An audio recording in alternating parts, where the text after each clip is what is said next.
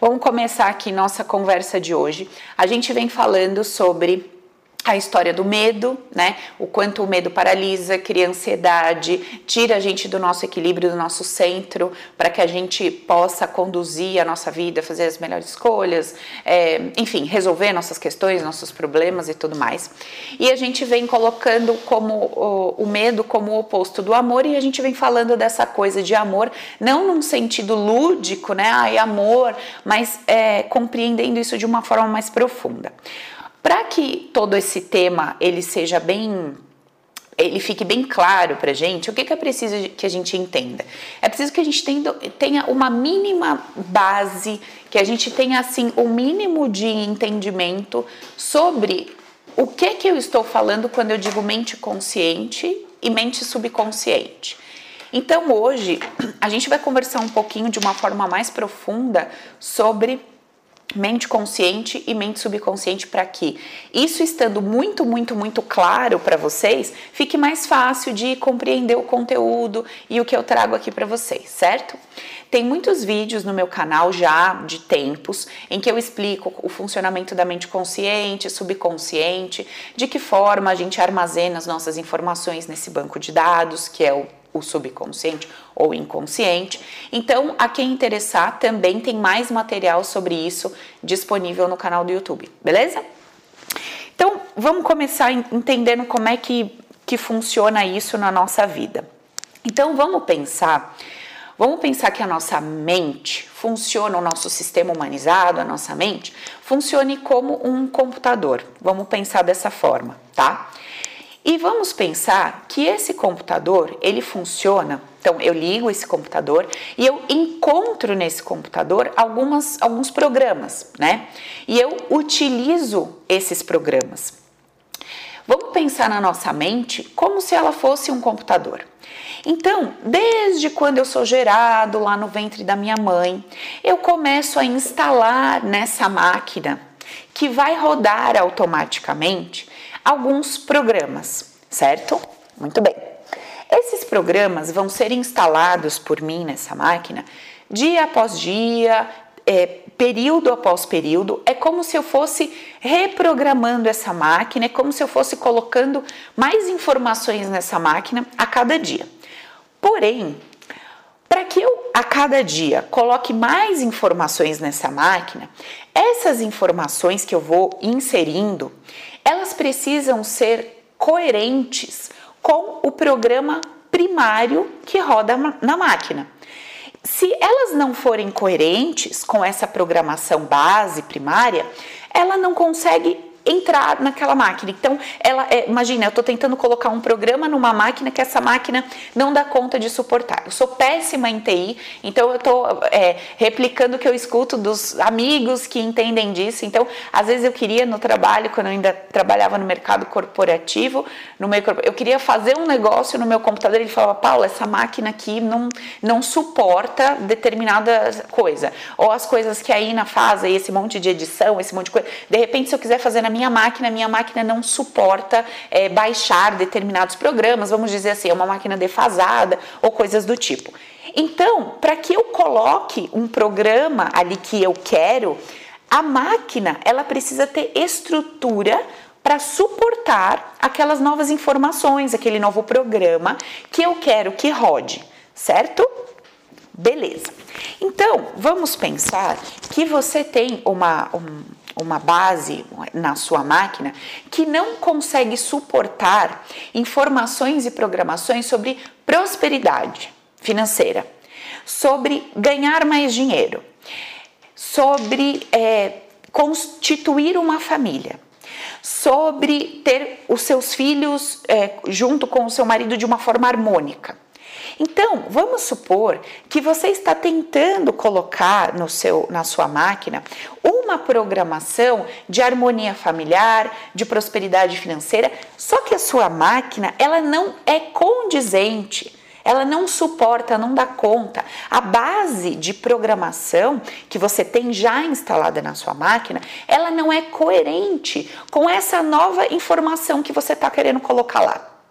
E por esse motivo, você deseja, deseja, deseja que isso aconteça, que isso faça parte da sua rotina, do seu dia a dia, mas quando você tenta instalar essa nova informação aqui no seu banco de dados, no seu subconsciente, ele rejeita automaticamente. Não tem uma base coerente, compatível para que isso aconteça. Então, a gente pode começar a entender consciente e inconsciente desta forma. Então, o meu consciente deseja viver uma vida agradável, viver uma vida é, mais leve, ter mais dinheiro, ter uma família, é, conseguir me relacionar melhor com as pessoas, não sentir medo, me lançar. O meu consciente está querendo tudo isso. Meu consciente está querendo um monte de coisas legais. Só que quando eu olho para a minha vida, para aquilo de fato que eu consigo colocar na prática, eu vejo que há uma. Cara, tem um abismo ali gigante entre aquilo que eu quero, que eu desejo, que eu gostaria que, e aquilo que de fato eu consigo colocar na prática, eu consigo viver. E por que será que acontece isso? Por que será que eu não consigo trazer harmonia para as minhas relações? Por que será que eu não consigo é, me sentir de determinada forma em determinados cenários? Por que será que eu não consigo simplesmente me relacionar com uma pessoa que eu considero legal ou adequada para manter um relacionamento afetivo? O que, que será que está acontecendo? Por que, que eu desejo tão ardentemente, com a minha razão, uma coisa? E por que, que parece que tem uma força dentro de mim que peleja, que luta contra aquilo que a minha razão quer? Então, quando a gente vai compreendendo como que o nosso sistema, a nossa mente consciente funciona, qual é o papel dela e como a nossa mente inconsciente funciona e qual é o papel dela, isso vai ficando mais fácil de ser compreendido por nós. Uma vez que eu entendo que as informações base elas que permitem que uma reação seja inserida nesse banco de dados e, a partir dessa reação, uma nova reação é inserida nesse banco de dados e assim sucessivamente.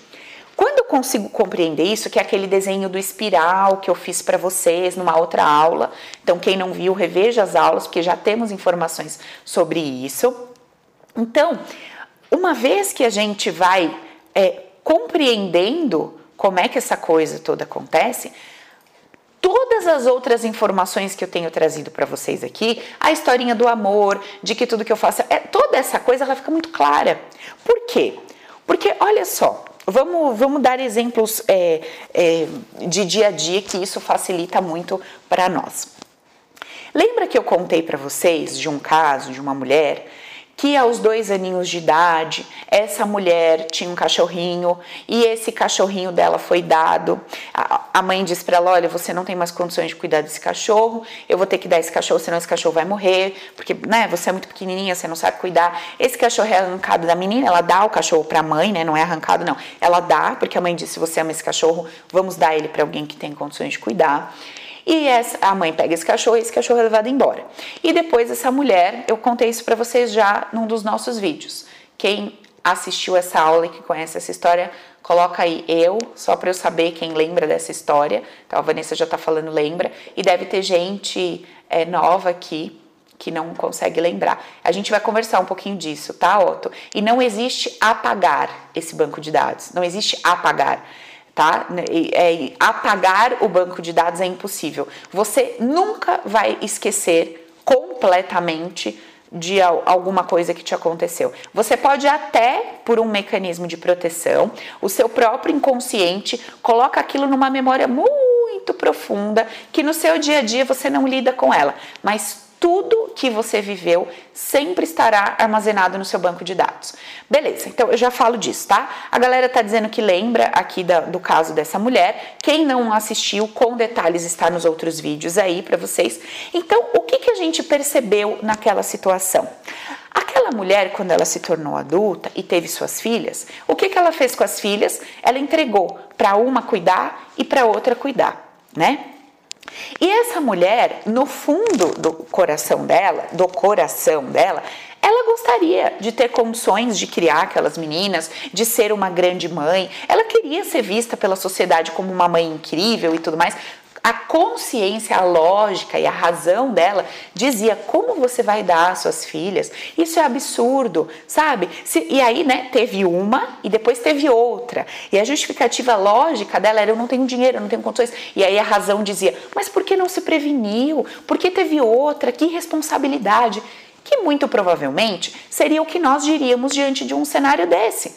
Provavelmente nós diríamos isso, não é verdade, gente? A gente vendo uma mãe entregar os seus filhos, a gente, a primeira vez a gente diria, pô, sacanagem, né? Uma verdadeira mãe não faria isso. Aí na segunda a gente fala, pô, sacanagem dupla. Você já viu que você não dava conta, você foi lá, de novo, teve relação sem se preservar, sem se cuidar para ter outra filha, para dar para outra pessoa cuidar, pô, é responsável. A gente diria dessa forma, né? Materialmente falando, é o que os nossos olhos veem, é o que a gente julgaria.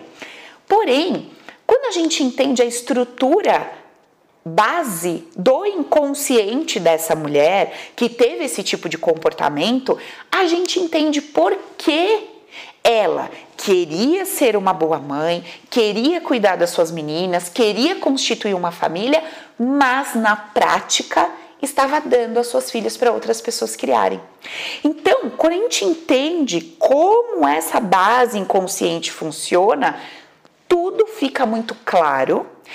A nossa indignação diante das, dos nossos comportamentos e escolhas e a nossa indignação diante dos comportamentos e escolhas alheias, isso se dissolve, porque a gente passa a compreender por que a pessoa age e é o que é. De novo, isso não, uh, isso não anula as consequências que serão vividas pelas pessoas que praticam determinados atos certo? Então, numa sociedade que diz que mãe é mãe, faz tudo pelo seu filho, dá a vida pelo filho, nessa sociedade na qual nós vivemos, uma mulher que dá o seu filho automaticamente, naturalmente, vai sofrer todas as consequências sociais pertinentes à ideia de como é ser mãe corretamente, uma vez que ela está indo contra essa, esse pacote de ideias, ela vai sofrer toda consequência dos seus atos. E tudo bem sobre isso. Da mesma forma, uma pessoa que pratica a caridade no sentido de dar coisas aos outros, provavelmente recebe da sociedade aplausos e, e uh, vamos dizer assim, boas palavras e tudo certo. Da mesma forma, uma pessoa que pratica o que é considerado mal, como um roubo, um abuso, qualquer coisa, vai ser visto pela sociedade como e vai pagar por isso, vai ser preso, etc. E tudo certo certo? O, o que é necessário para que uma sociedade exista, tá tudo perfeito, as leis, a, tudo legal. E essa pessoa vai pagar pelo seu ato? Sim. Agora, quando eu, eu, não estou falando de, de, lá fora. Eu compreendo como que eu funciono, por que, que eu ajo de uma forma, lido de uma forma, reajo de uma forma. Eu. E eu entendo o funcionamento do meu banco de dados, do meu consciente, do meu inconsciente, essa coisa toda que acontece no sistema humanizado, mesmo que eu esteja olhando para aquilo que eu estou fazendo ou para o que o outro está fazendo e digo, cara, isso não é legal. Isso não tá certo. Eu não quero mais viver assim. Eu quero eu quero ter uma vida diferente. Eu quero viver esta vida neste planeta de uma forma mais harmoniosa, mais agradável. E aí, quando eu tomo essa decisão, olhando para o que eu faço, eu não gero condenação, eu não gero culpa nem para mim e nem condeno o outro, apesar de racionalmente dizer: isso não é legal, Acho que pode ser diferente. Acho que existe uma outra forma de, de viver, de conduzir as coisas. Certo? Muito bem.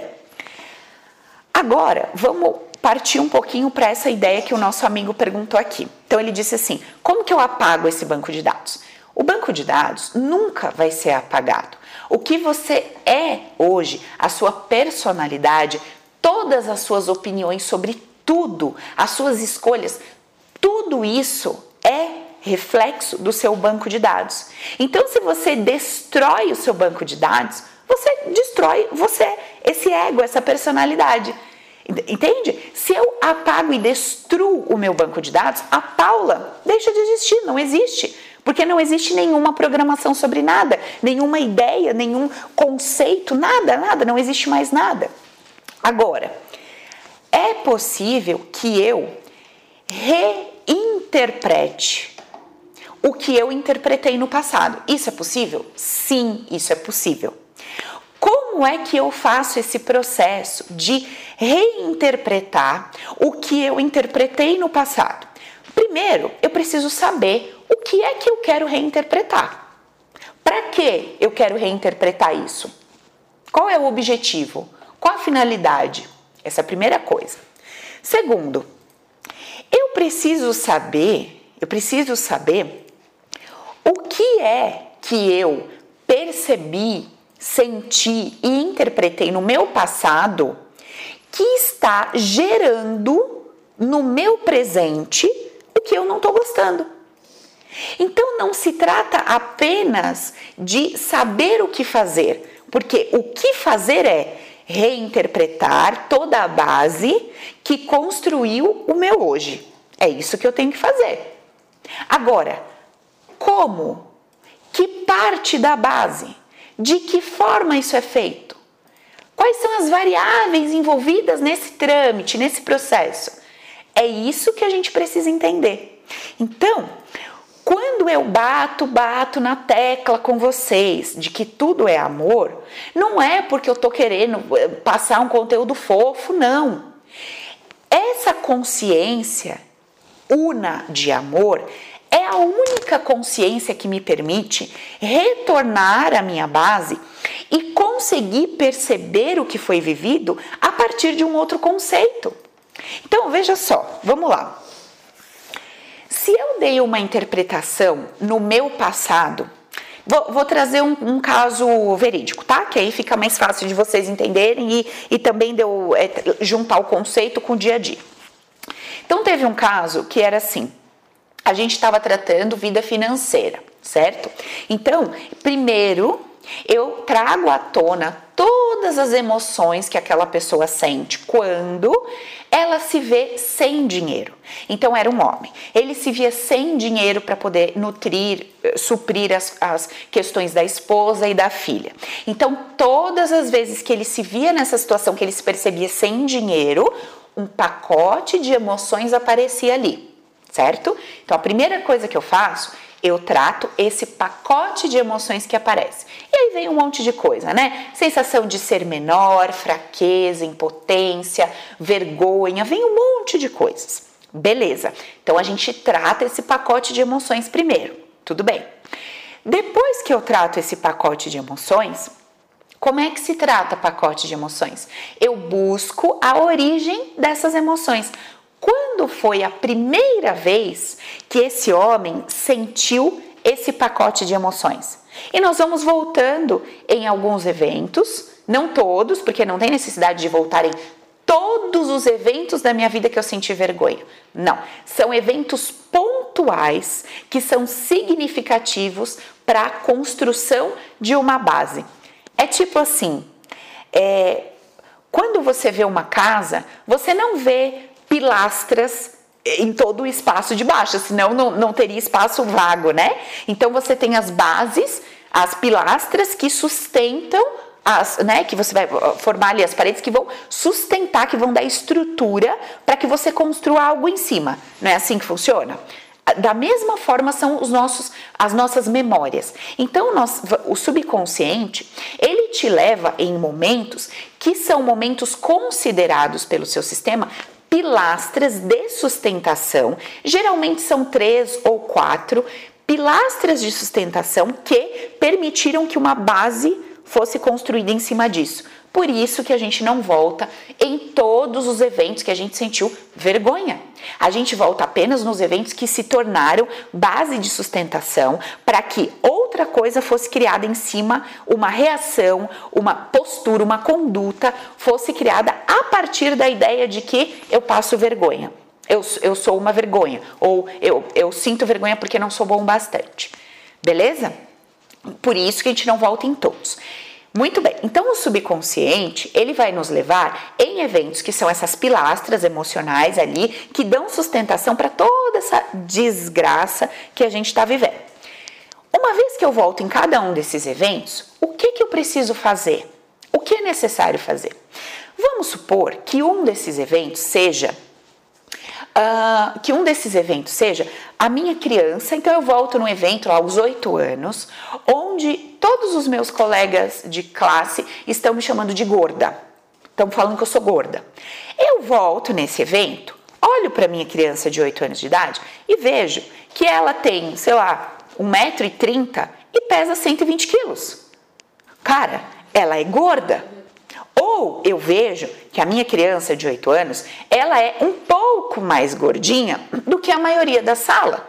Então, pela média, ela é considerada gorda.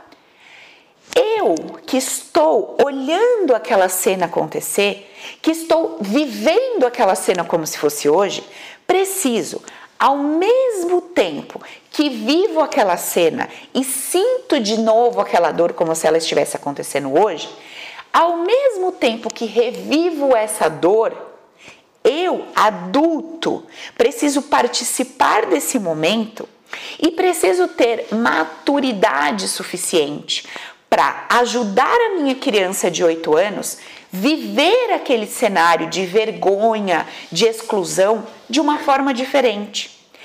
Como que eu, adulta, vou conseguir levar informação suficiente para minha criança como que eu vou conseguir ajudá-la se eu, adulta, não tenho uma base sólida, madura, estruturada, consciente para ajudar a minha criança de 8 anos?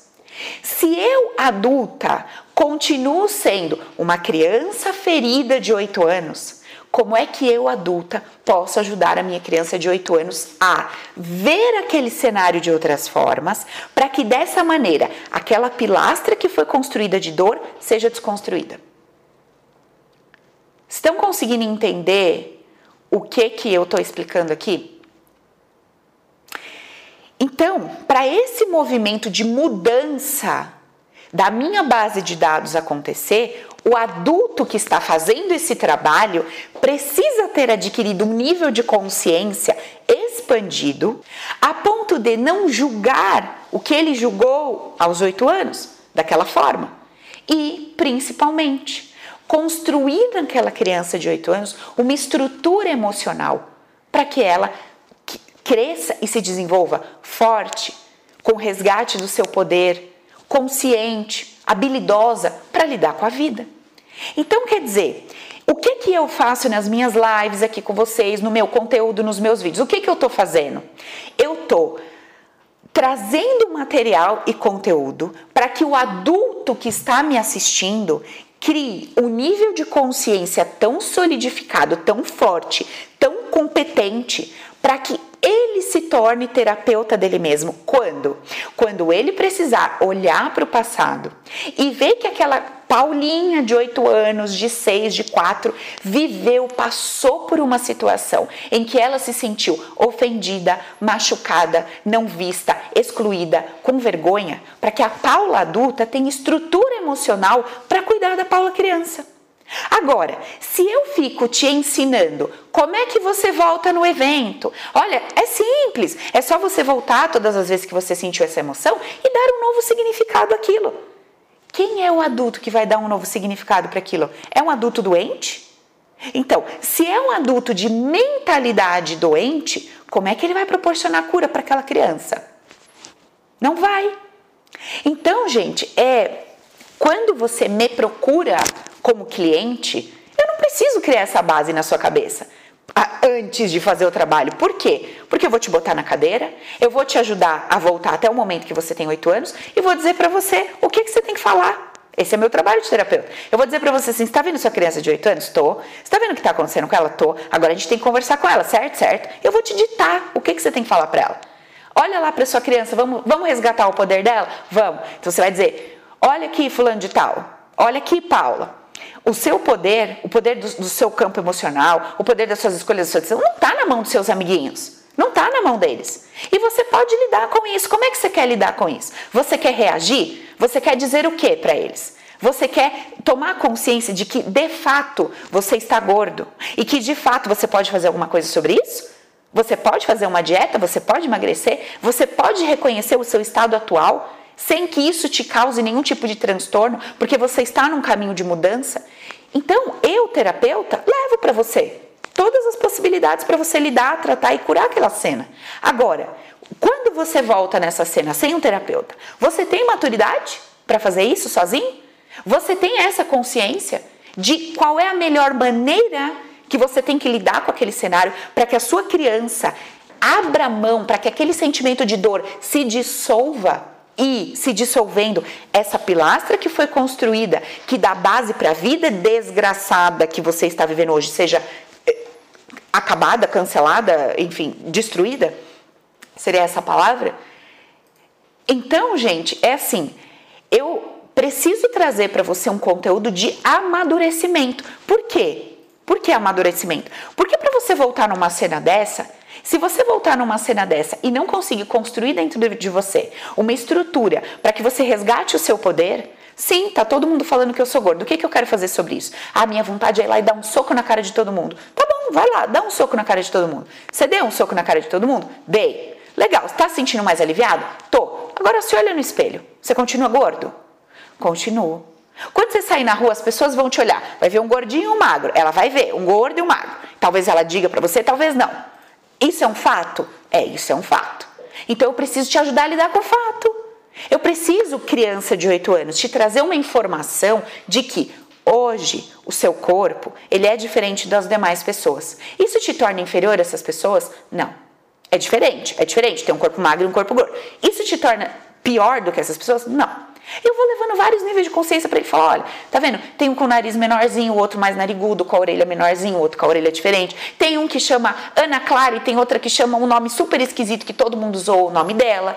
Eu vou levando para aquela criança informações para ela entender que a diferença é natural, para ela entender que de fato ela está com sobrepeso e que ela pode fazer algo sobre isso. Ela tem o poder de conviver com o sobrepeso em paz, com leveza e alegria, ela tem o poder de mudar aquele sobrepeso. Então eu vou levando várias informações para minha criança que vai fazendo com que ela tenha uma estrutura emocional forte e que ela entenda que enquanto existirem outras pessoas na face da terra, essas outras pessoas têm liberdade de expressão para dizer: "E aí, magrelo?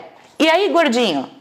E que ela não tem poder sobre a boca alheia ou sobre o pensamento alheio e que ela precisa aprender a lidar com o corpo dela, a escolha dela e com o livre-arbítrio, a liberdade do outro de pensar o que quer sobre ela. Então, gente, essa maturidade que você precisa ter hoje para que você possa mudar as informações do seu banco de dados. Como o seu banco de dados foi construído? Não foi a partir de uma dor? Foi. Não foi a partir de um prazer? Foi. E se eu preciso mudar esse banco de dados, essas informações do meu subconsciente, eu preciso ter estrutura emocional, maturidade para compreender o que aconteceu no meu passado. Vamos lá. Quando a gente volta numa cena em que a criança tem ali o seu poder completamente dissolvido.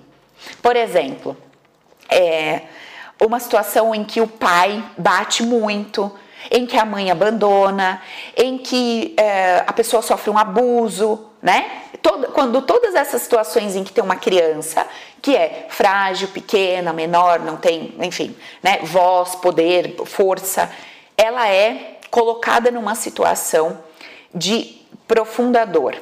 E essa profunda dor, não precisam entender como um trauma, como algo grave. Eu disse aqui abuso, xingamentos, abandono, é, enfim, apanhar, ser agredido, mas não é só isso.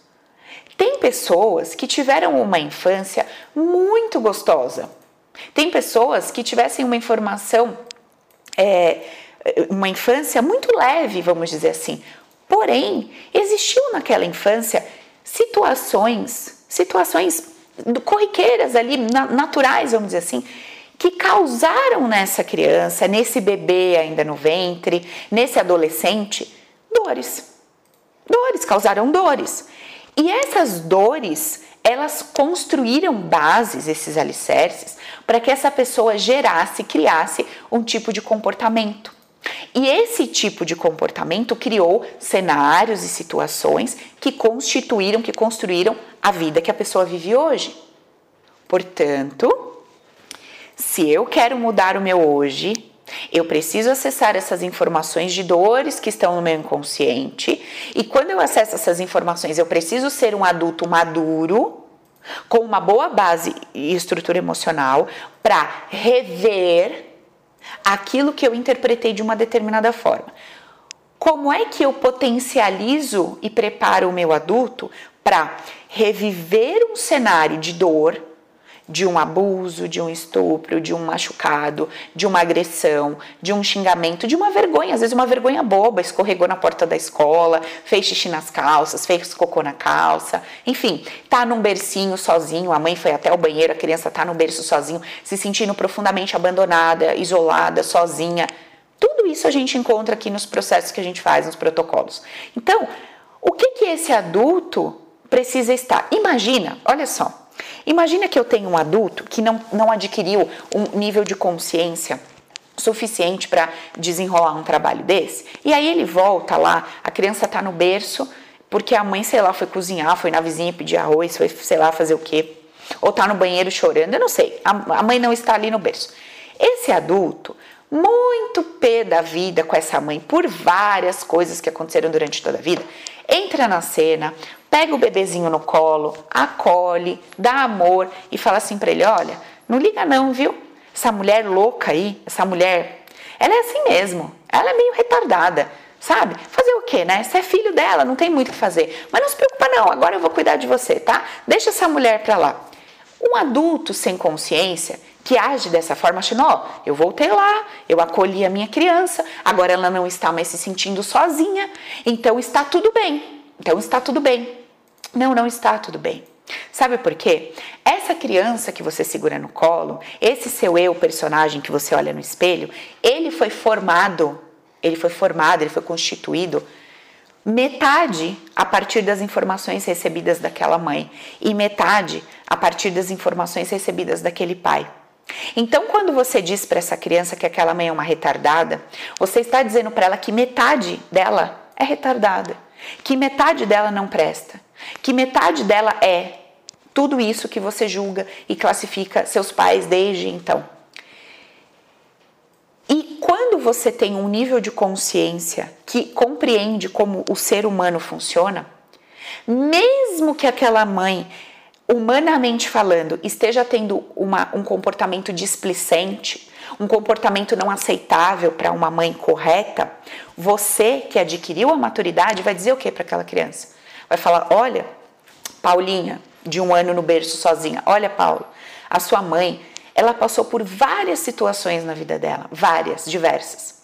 E o que a sua mãe se tornou hoje, esse tipo de comportamento que ela está tendo, que é tão é, julgado, sabe? Que é tão condenado pelo social e que foi tão condenado por mim a vida inteira. Hoje eu consigo entender que a sua mãe ela é o melhor que ela podia ser.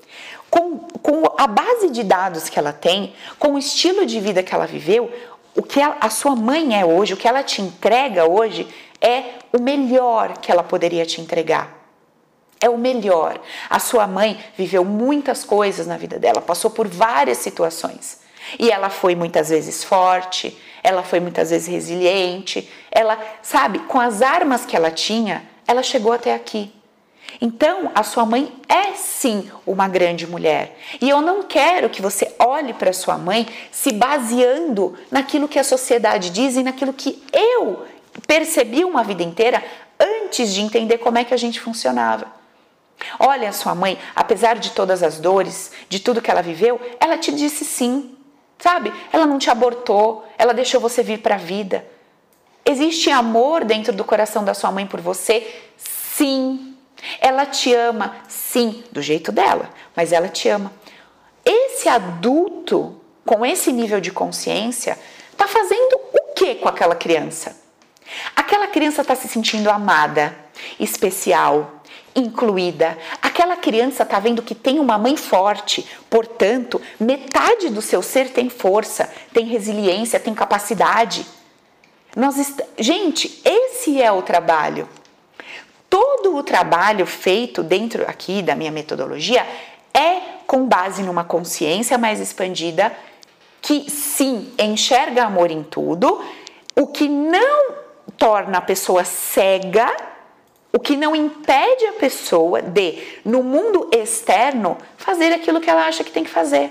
Então, ao mesmo tempo que você vai estar falando tudo isso para sua criança, no seu hoje, de repente você entende e sente que a sua mãe é uma pessoa que só reclama, que só não sei o quê, e você percebe que você ainda não tem estrutura para lidar com isso. Então você, apesar de ter declarado e dito tudo isso para sua criança, você no seu hoje decidiu que você não visita mais a sua mãe. Você decidiu, olha, é, eu acabei de fazer esse trabalho, eu acabei de falar tudo isso para minha criança. Sim, eu entendo que minha mãe é o melhor que poderia ser. Eu compreendo tudo isso, mas eu escolho tornar a minha mãe na minha vida dispensável. E eu escolho me tornar dispensável na vida da minha mãe. Ela não precisa de mim e eu não preciso dela. E por isso eu posso me afastar.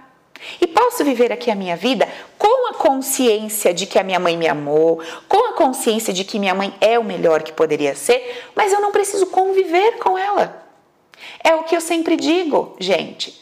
É o que eu sempre digo. Eu não preciso conviver com o estuprador, com o assassino, eu não preciso aplaudir essa dinâmica, eu não preciso fazer igual, só porque eu não julgo.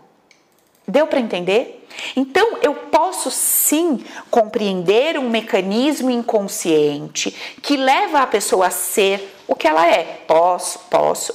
Isso me proporciona ver amor, amar e não julgar. Beleza. Mas isso me obriga a conviver? A concordar? A aplaudir? A fazer igual? Não. A não denunciar? A não. Não. Não, uma coisa não anula a outra. Entende? Um lado acontecendo não anula o outro lado. Eu me lembro, deixa eu ver quanto tempo atrás. É, há uns cinco anos atrás, mais ou menos.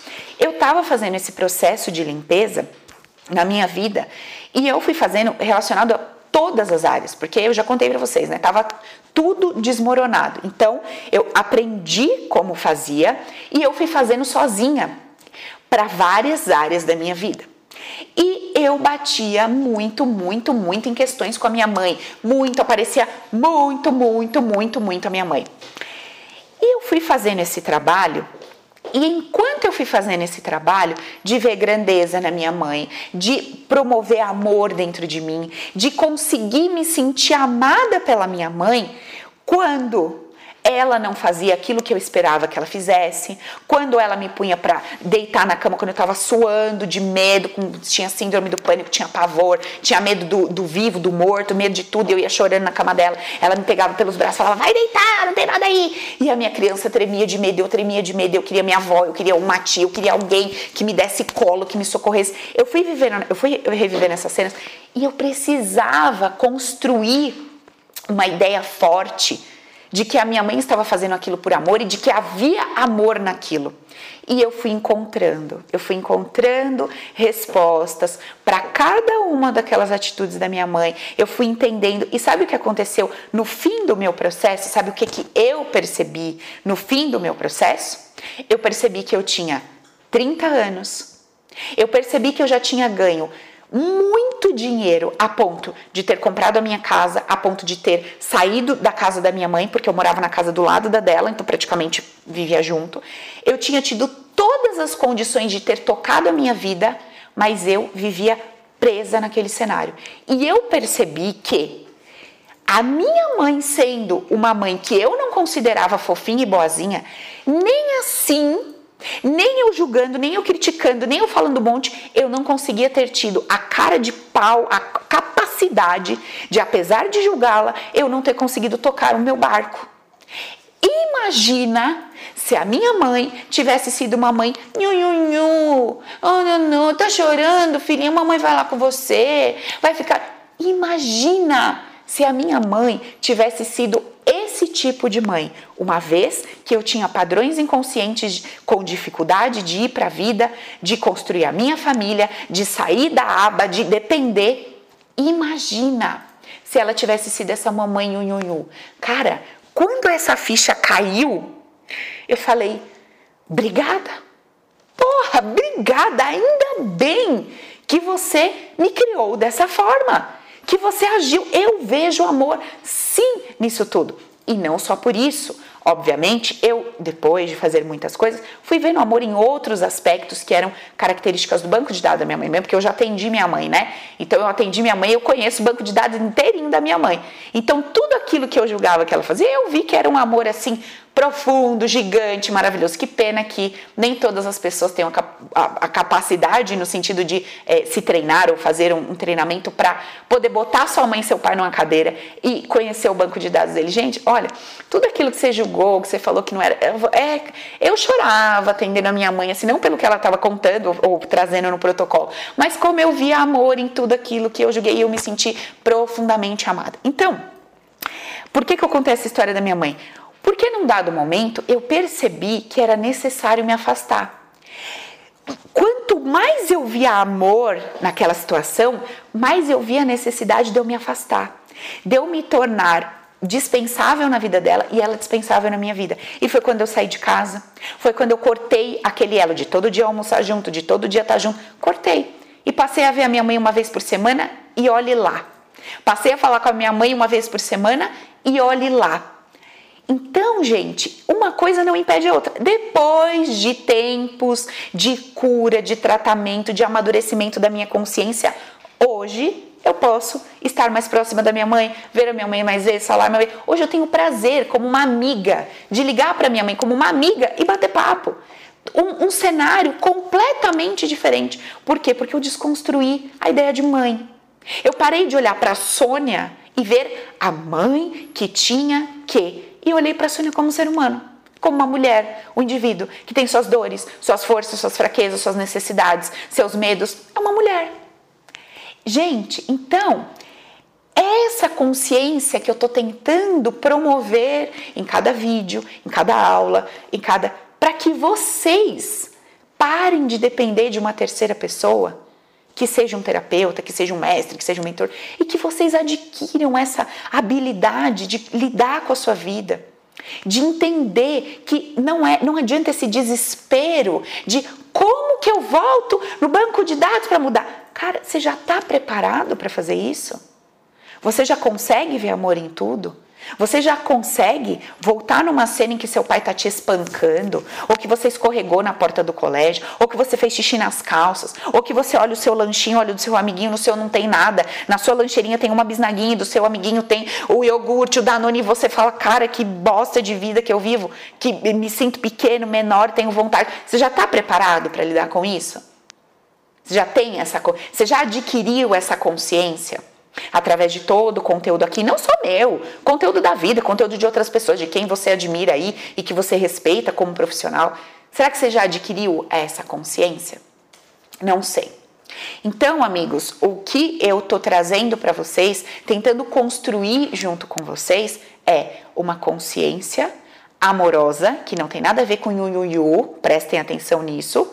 É uma consciência lúcida, uma consciência madura que promove para mim o melhor estilo de vida. Só isso. Que promove para mim, na minha vida, na minha existência, leveza e alegria. É isso. Beleza? Eu não estou preocupado com o outro. Ai, Paula, que coisa feia que você falou agora. Sinto muito, é, é a minha verdade hoje, relativa, mas é a minha verdade. Quando eu estou me trabalhando, eu não estou preocupado com o outro. Quando eu estou fazendo um trabalho de ver amor na minha mãe, eu não estou fazendo isso pela minha mãe. Eu não estou preocupada com a minha mãe. Eu estou fazendo isso única e exclusivamente para o meu bem-estar, não para o dela. Quem tem que fazer por ela é ela. Eu estou fazendo por mim. E quando eu faço por mim, quando eu me proporciono esse bem-estar, as minhas relações melhoram, a minha vida em todas as áreas melhoram. Por que que melhora? Porque eu passo a me sentir amada, eu passo a me sentir inserida, pertencente, eu passo a me sentir acolhida. E quando eu me sinto dessa forma, o que, que acontece com aquelas couraças que eu criei para me proteger do não pertencimento, do não ser vista? Elas vão se dissolvendo. E quando elas vão se dissolvendo, eu crio movimento. E daí eu posso me movimentar com leveza pela vida. Eu paro de criar obstáculos e barreiras para o meu crescimento, para o meu desenvolvimento, para a minha prosperidade. Então a minha vida vai ficando mais gostosa, mais leve. E eu vou me direcionando, eu vou me conduzindo em direção àquilo que eu desejo. Porque eu vou mudando aquele banco de dados de dor, de medo. É isso que a gente vai fazendo. E em paralelo a esse trabalho, veja quantas coisas são feitas ao mesmo tempo. Em paralelo a esse trabalho de desconstrução, eu vou vivendo a vida que eu tenho hoje, que é reflexo do que eu criei, com leveza e alegria. Cara, isso está acontecendo, eu sei que isso coopera para o meu bem. Ao mesmo tempo que eu sei que coopera para o meu bem, eu estou fazendo meu trabalho no banco de dados. Ao mesmo tempo que eu estou fazendo meu banco de dados, isso não me impede de lidar com a vida, fazer o que eu tenho que fazer do lado de fora tudo ao mesmo tempo. Beleza, gente? Então, eu tentei trazer hoje uma, uma aula mais simples, porém mais profunda, tá? Então, eu falei com palavras nossas do dia a dia, trouxe exemplos do nosso dia a dia, para que a gente use isso e entenda esse conceito e se prepare para que quando a gente for fazer esse trabalho, de rever todo o conteúdo do banco de dados, a gente esteja preparado, porque senão é um adulto machucado, é uma criança de 3 anos machucada num corpo de adulto querendo ajudar a criança machucada de 3 anos. Aí não funciona. Aí não tem resultado, certo? Então, vamos aí conversando todo dia. Eu vou ficando por aqui hoje no, no nosso conteúdo.